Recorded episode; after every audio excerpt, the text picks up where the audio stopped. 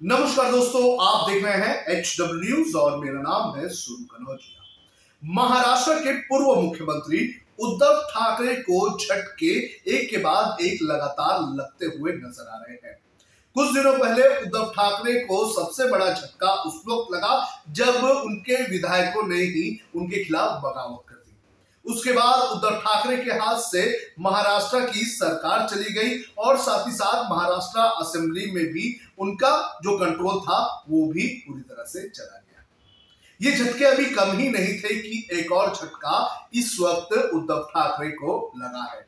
और ये झटका लगा है थाने से, जहाँ पर थाने म्यूनिसिपल कॉरपोरेशन से उद्धव ठाकरे का कंट्रोल छीन लिया गया है। थाने म्यूनिसिपल कॉरपोरेशन की अगर बात करें तो ये मुंबई के बाद महाराष्ट्र की सबसे ताकतवर और सबसे अमीर म्यूनिसिपल कॉरपोरेशन कही जाती है। यहाँ पर पिछले कई सालों से शिवसेना का कंट्रोल रहा है। लेकिन ये शिवसेना उस वक्त की थी जब उद्धव ठाकरे शिवसेना के अध्यक्ष थे और एक नाथ शिंदे नंबर टू माने जाते थे। लेकिन जैसे जैसे स्थिति बदल गई एक नाथ शिंदे ने बगावत की और एक नाथ शिंदे ने अपनी शिवसेना के गुट को लेकर उन्होंने सरकार बना ली। एक नाथ शिंदे अब मुख्यमंत्री हैं और अब एक नाथ शिंदे के मुख्यमंत्री के बनने के बाद थाने म्यूनिसिपल कॉरपोरेशन के जो शिवसेना के विधायक हैं, उन्होंने अपना पूरा समर्थन एक नाथ शिंदे को दे दिया है। जो खबर आई है, उस खबर के मुताबिक थाने म्यूनिसिपल कॉरपोरेशन के लगभग सड़सठ जो पार्षद है, उनमें से छियासठ पार्षदों ने एक नाथ शिंदे को एक मत से अपना समर्थन दे दिया है। यानी कि एक ही जो कॉर्पोरेटर है, एक ही जो पार्षद है, उसने अपना समर्थन एक नाथ शिंदे को नहीं दिया है। तो उद्धव ठाकरे का जो कंट्रोल थाने म्यूनिसिपल कॉरपोरेशन पर था, वो कंट्रोल भी अब हट चुका है। थाने की अगर बात करें तो थाने में पहले से ही एक तरह से एक नाथ शिंदे का दबदबा रहा है। एक नाथ शिंदे खुद ही थाने से ही विधायक है। और मुंबई के बाहर जब निकलते हैं तो थाने लगता है और उसके बाद का जो भी इलाका आता है, फिर चाहे वो थाने म्यूनिसिपल कॉरपोरेशन हो या फिर कल्याण डोंबिवली म्यूनिसिपल कॉरपोरेशन हो या फिर कोई दूसरी म्यूनिसिपल कॉरपोरेशन हो, वहाँ पर कहीं ना कहीं एकनाथ शिंदे का सिक्का चलता है। और अब एकनाथ शिंदे के कंट्रोल में थाने म्यूनिसिपल कॉरपोरेशन पूरी तरह से आ चुकी है। थाने म्यूनिसिपल कॉरपोरेशन के बाद ये भी कहा जा रहा है कि केडीएमसी यानी कल्याण डोंबिवली म्यूनिसिपल कॉरपोरेशन जहाँ पर शिवसेना और बीजेपी की सत्ता है, वहाँ पर भी ये कहा जा रहा है कि वहाँ पर भी इसी तरह से एक नाथ शिंदे के समर्थन में शिवसेना के जो पार्षद है, वो आ सकते हैं। यानी कि उद्धव ठाकरे के लिए आने वाले दिनों में और भी ऐसी खबरें आएँगी जो उनके लिए एक झटके के समान होंगे। आपको बता दें कि महाराष्ट्र में उद्धव ठाकरे ने यह सोचा था और उनकी ये प्लानिंग थी कि उनकी सरकार पाँच साल चलेगी।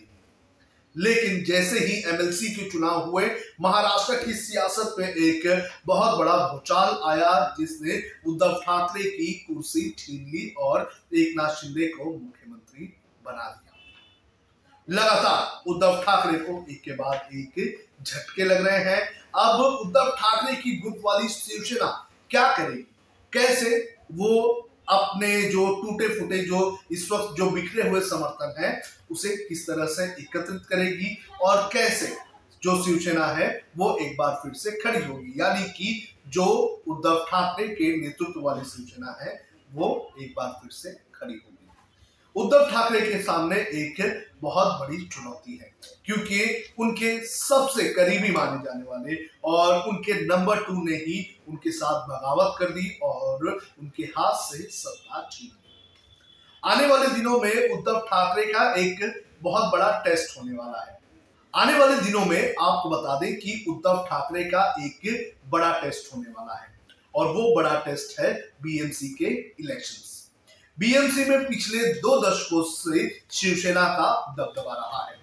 लेकिन अब जिस तरह से स्थिति बदल चुकी है, जिस तरह से शिवसेना दो अलग अलग धड़ों में बढ़ चुकी है और जिस तरह से बीजेपी एक बड़ी पार्टी बनकर उभरती हुई नज़र आ रही है, उसके बाद ये सवाल उठ रहा है कि इस बार जो बीएमसी के चुनाव होंगे तो उसमें शिवसेना यानी कि उद्धव ठाकरे के खेमे को जीत हासिल होगी या नहीं।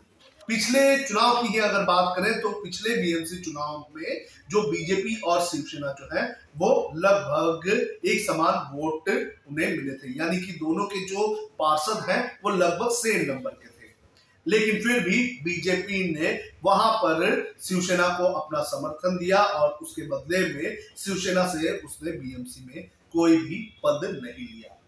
लेकिन जो पिछले चुनाव हुए थे, उसके बाद से ही ये कहा जा रहा था कि अब इस अगले चुनाव में जो बीजेपी है, इसके नंबर्स और भी बढ़ सकते हैं। शिवसेना के सामने ये खतरा पाँच साल पहले ही पैदा हो गया था। लेकिन अब पाँच साल बाद बीजेपी और ताकतवर होती हुई नज़र आ रही है और शिवसेना दो धड़ों में बढ़ चुकी है। तो उद्धव ठाकरे के पास एक बहुत बड़ा चैलेंज है। देखना ज़रूरी है कि उद्धव ठाकरे कैसे अपनी सेना को एकजुट करते हैं और कैसे पार्टी को एक बार फिर से अपने दम पर खड़ा करते हैं। आपको क्या लगता है? आप भी कमेंट करके हमें बता सकते हैं।